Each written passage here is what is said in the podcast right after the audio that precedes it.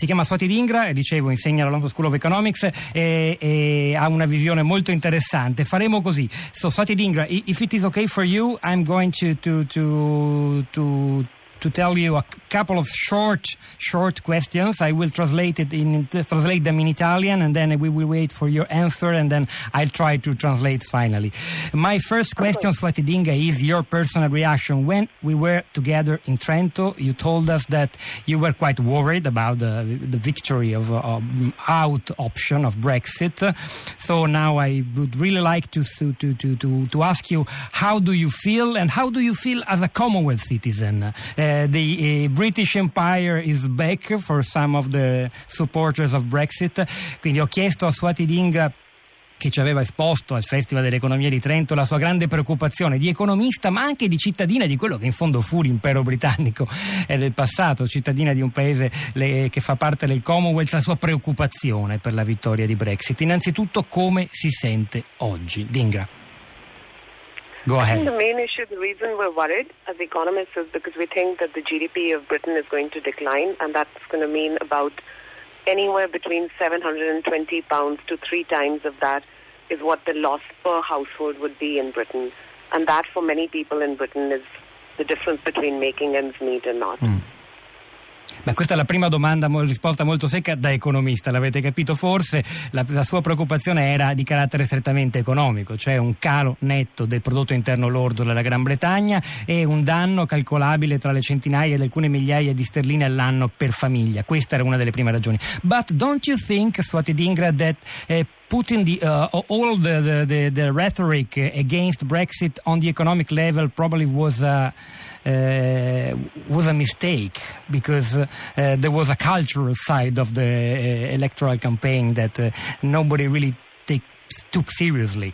Uh, ho chiesto ad Ingra se porre tutto sul piano economico, cioè esaltare innanzitutto i danni economici che potrebbero venire dalla vittoria di Brexit, non sia stato anche un errore da parte dei sostenitori del, del Remain, perché c'era un aspetto più, chiamiamolo culturale, che forse ha prevalso nel voto. Dingra. I don't think so. I think mainly what happened was that the message that came out, and this is really the media's fault in the UK, that they always told people, oh, there's one side of the story and the economics of it, and there's a second side of the story. But the point is that 96% of economists agree that there are going to be economic costs, and somehow the media never communicated that to the people. It made it seem as though half of them think one way, half of them think another way. And I think that message didn't get across, and that's why some of the most deprived areas in the UK are also the ones that voted out. No, Dingra insiste sul fatto che il, il, in realtà non è stato un errore, il 96% ha indicato questa cifra degli economisti britannici si è espresso eh, in, per, il, per, il, Remain, questo lo sappiamo, lo abbiamo raccontato tante volte, il problema è che questo messaggio non è arrivato, non è stato sufficientemente propagandato, diffuso in tutta la società britannica da parte dei media. So, uh, Dingra, do you think that the poorer, the working class, the poorer part of British society voted for Brexit uh, uh, with the illusion that this was the more economically convenient choice. Quindi lei crede che nonostante tutto la, la, la, parte più povera della società britannica che ha votato per Brexit lo ha fatto pensando che fosse anche la scelta economicamente più conveniente? Dingra. It seems like what happened was that were it was an anti-establishment vote and you can understand why that happened because these are the regions which are badly hit by austerity measures by the financial crisis and they wanted they they wanted to send the message that they were lagging behind. But unfortunately, the scapegoat was the European Union rather than actually the austerity and other factors that have contributed to the decline of these areas. And I went to Sunderland, and they kept telling me how Sunderland might become Pittsburgh. Sorry, you went where? Which is much more. I didn't get what you say. You went where? I went to Sunderland, which is one of the yes. main okay. regions which Sunderland. voted against Mhm. Remain. And what I heard from people there was, oh, we won't become Detroit after, you know, the car plants start to leave us. If that happens, we will instead become like Pittsburgh, which is a high-tech cluster now.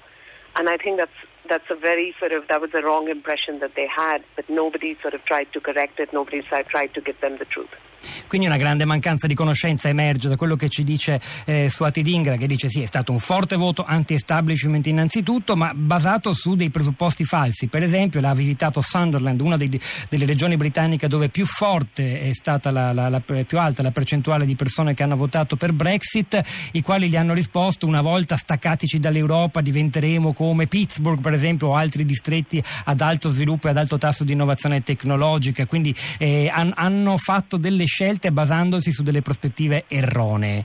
But, uh, this is my very last question, Dingra. Uh, why? Why uh, did they make such a big mistake? what is the reason of this lack of, of knowledge of so many British people?